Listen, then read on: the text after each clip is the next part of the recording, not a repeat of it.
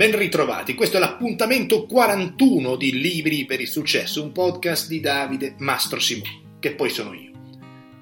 Durante questo mese di dicembre abbiamo toccato la superficie di alcune tematiche, argomenti un po' più spirituali, interiori e meno tecnici rispetto al percorso che stiamo facendo da un anno. Abbiamo visto la strada che porta a essere un guerriero di pace con Dan Millman e poi, nell'intervista con Simone Terreni, lui ci ha accompagnato in quell'episodio in un viaggio iniziatico nell'inferno dantesco, visto come percorso di crescita personale. E per chiudere il ciclo di dicembre, trattiamo oggi un libro che approfondisce un argomento a me parecchio a cuore.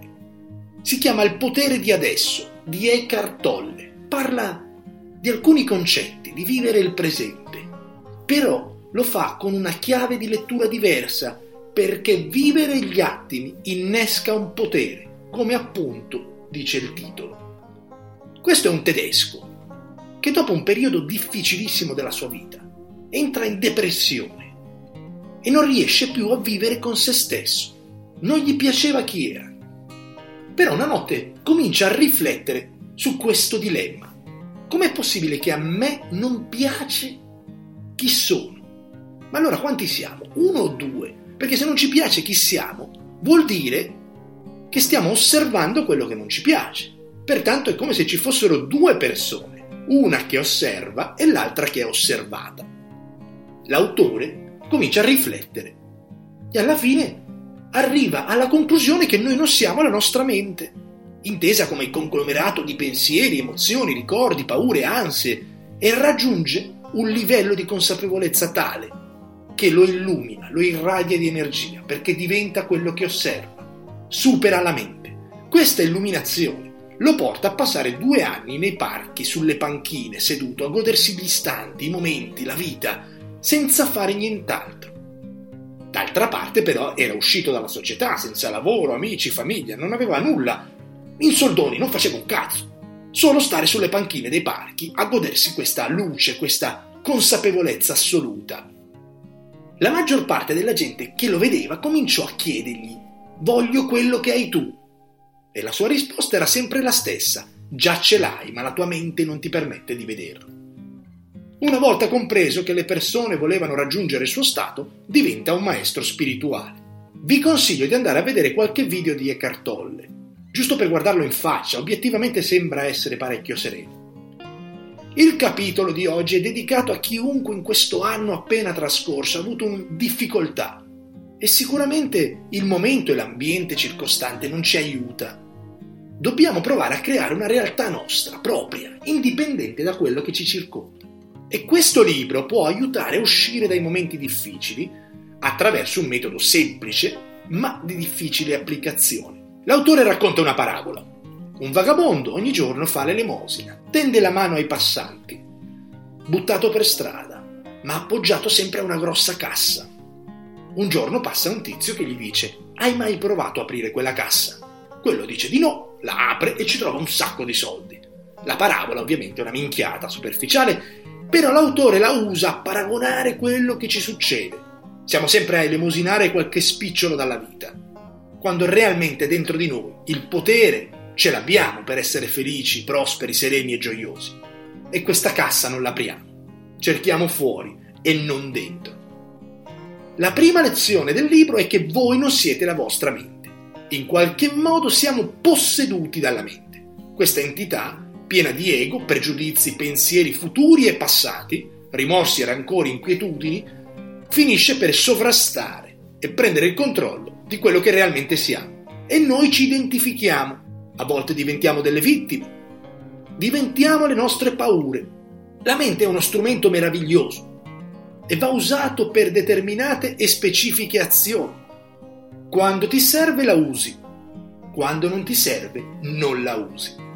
La mente causa una perdita gravissima di energia vitale a causa della ripetizione costante e infinita di pensieri.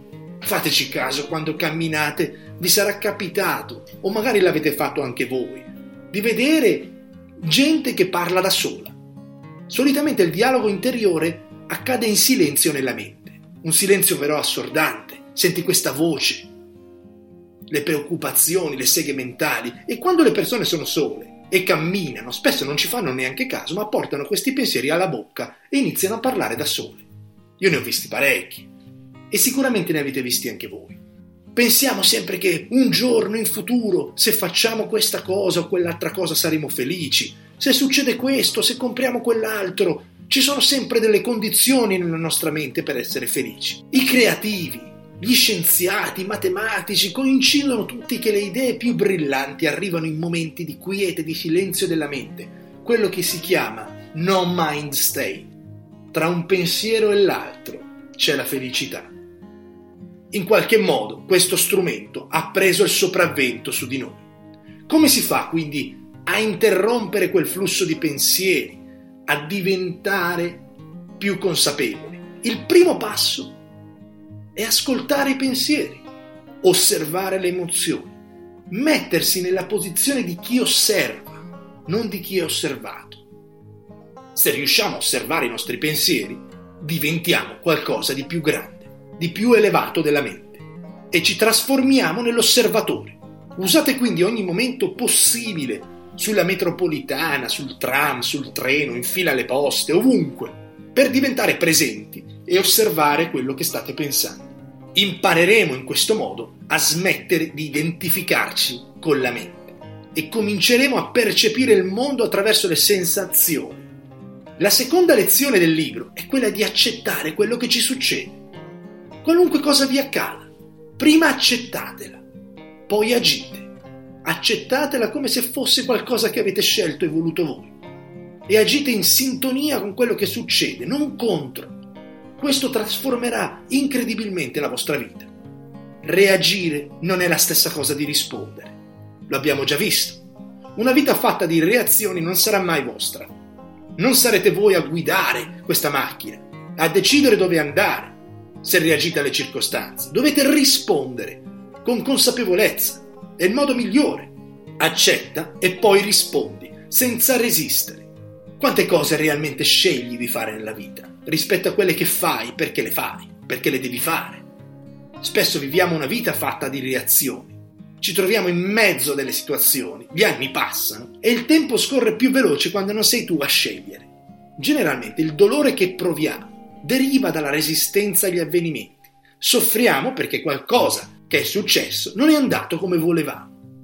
Ci identifichiamo poi nelle disgrazie, diventiamo, come dicevamo, delle vittime. Ci sono persone che sguazzano nella tragedia, si attivano, si riempiono, si identificano con i drammi. È come se vengono alimentate dai problemi, si sentono sempre completamente identificate e la loro identità è il problema, la tragedia, il dramma e nessuno al di fuori di loro stessi può liberarli. Una volta Carl Jung stava parlando con il capo di una tribù indiana, un nativo americano. Quello gli disse, i bianchi stanno cercando sempre qualcosa. Ma cosa cercano? Vogliono sempre qualcosa. Sono sempre inquieti, scomodi. Noi pensiamo che siano dei pazzi. Vuoi un milione di euro per essere felice, ma una volta che hai un milione, tu pensi che sarai felice? E perché? Perché magari non lavoro più. E perché non vuoi lavorare più? Per essere libero. Ma libero da che cosa? Fatti tutta una serie di domande, scendi di livello e chiediti più volte perché, perché, perché, perché. E alla fine riuscirai a capire le cose che ti piacciono, perché le faresti indipendentemente dal denaro, dalla libertà, dalla posizione sociale. Accetta la vita che hai, per quello che è, e comincia a rispondere agli avvenimenti e non reagire. La terza lezione sta nel titolo, il potere dell'adesso. Quando pensi al futuro o al passato, sei comunque nel momento presente. Se io ora mi metto adesso a fare dei progetti per domani, sono comunque qui e ora. Anche se la mia mente sta nel domani. E io domani non so se succederà, non so come succederà. E ha veramente poco senso sprecare queste energie, drenare tutta la vostra forza vitale per qualcosa che è completamente incontrollabile. Sapete qual è il miglior modo per creare un futuro e crearlo nel momento. I momenti che verranno sono una conseguenza dei momenti che viviamo ora. Quindi usate le energie non per catapultarvi con la mente in qualcosa che succederà domani, ma pensate a cosa sta succedendo adesso. Riempite quel momento con tutta la vostra energia quello è il modo migliore per far sì che domani succederà qualcosa di buono. Molte persone aspettano, aspettano, aspettano qualcosa per cominciare, per fare, per lanciarsi in un progetto o per interrompere una relazione tossica, per lasciare un lavoro o per accettarne un altro. Ogni secondo che perdete è un secondo sprecato. Un caro amico argentino diceva io mi pento solo delle cose che non ho fatto, non di quelle che ho fatto e ho sbagliato. E ha ragione. Abbiamo 24 ore al giorno disponibili. Fate che 8 ore le dormite, le altre 16 cercate di viverle con la massima consapevolezza. Quando vi svegliate, invece di alzarvi come Nosferato dalla cassa da morte e prendere subito il telefono, iniziare il rum rum della routine quotidiana e pensare cosa devo fare o che problema c'è, che cazzo? Aprite gli occhi, sentite per qualche minuto il caldo della coperta, la comodità del letto, la persona che avete a fianco, magari poi andatevi a fare un caffè, inalate l'aroma, godetevi i momenti. La mente funziona un po' in questo modo. Dovete andare a fare una guerra. Immaginate che se prima di arrivare al campo di battaglia contro i vostri nemici, nelle ore prima prendete la spada, la sfoderate e cominciate a sventolarla verso un nemico invisibile, sprecate tutte le energie prima di andare in battaglia, invece che tenerla nella fodera, arrivare riposati, tranquilli e poi quando è il momento di sfoderarla, la sfoderate. È ovvio che se ci arrivate così in battaglia avete più possibilità di vincere rispetto a sfoderare la spada prima e dare colpi al niente, che è quello che realmente facciamo coi pensieri, è la stessa cosa. Quando questi pensieri vi attanagliano, cominciano a drenare tutte le energie prima che qualcosa accada. Usate le forze per quando succederà nella realtà quella cosa, non nella mente. E poi c'è la terza e ultima lezione di questo libro. Il momento presente è l'unica cosa che abbiamo. Se potessimo chiedere a un gatto che ora è o che giorno è, cosa pensate che vi risponda quello? Vi dirà sempre la stessa cosa, adesso. I gatti sono completamente presenti 24 ore al giorno, hanno delle capacità quasi sovrannaturali. Un gatto è sempre allerta, è in una specie di meditazione consapevole 24 ore al giorno. Vivi qui e vivi ora. Purtroppo il 95% dei nostri pensieri sono negativi, ripetitivi, spazzatura tossica e sono sempre o nel futuro o nel passato. C'è una storia di un maestro zen che racconta l'autore. Mostrando il dito indice della sua mano, alzando il braccio, chiede ai suoi studenti che cosa manca a questo momento. Ed è una domanda che aiuta a trasportarci nel momento presente. Io c'avevo un amico abruzzese, Dante, che aveva un modo tutto suo di ritornare al momento presente. Ogni qualvolta che gli succedeva qualcosa di negativo, di inaspettato o di sgradevole, lui stava qualche secondo in silenzio e poi diceva cipiscio e tornava sereno. Io mi ricordo all'università, noi abbiamo studiato per un periodo insieme in Polonia, a Varsavia, anche lui era di passaggio da quelle parti, Fece un esame e andò male. Invece di rammaricarsi, rovinarsi la giornata, cambiare umore, rimase due secondi zitto e disse Cipiscio, lo rifaccio. Una volta una ragazza che lui trovava attraente e cominciava ad avere qualche sentimento verso di lei, un giorno si presentò con uno pseudo fidanzato. Dante, due secondi in silenzio, Cipiscio. E via felice di nuovo. Era davvero felice, accettava la situazione. Invece di reagire, rispondeva, andava avanti, con una presenza e una consapevolezza, anche se personalmente non penso fosse realmente consapevole di quello che stava facendo. Ma questo suo cipiscio era uno strumento che io gli invidiavo parecchio. Oggi, dopo vent'anni, ho capito, ho compreso la potenza di quello che faceva. Io non riuscivo a non farmi prendere dalle emozioni, spesso negative, o a buttarmi giù, deprimermi, spaventarmi per il futuro. Dante no. Dante pisciava su tutto e la vita andava molto bene per lui.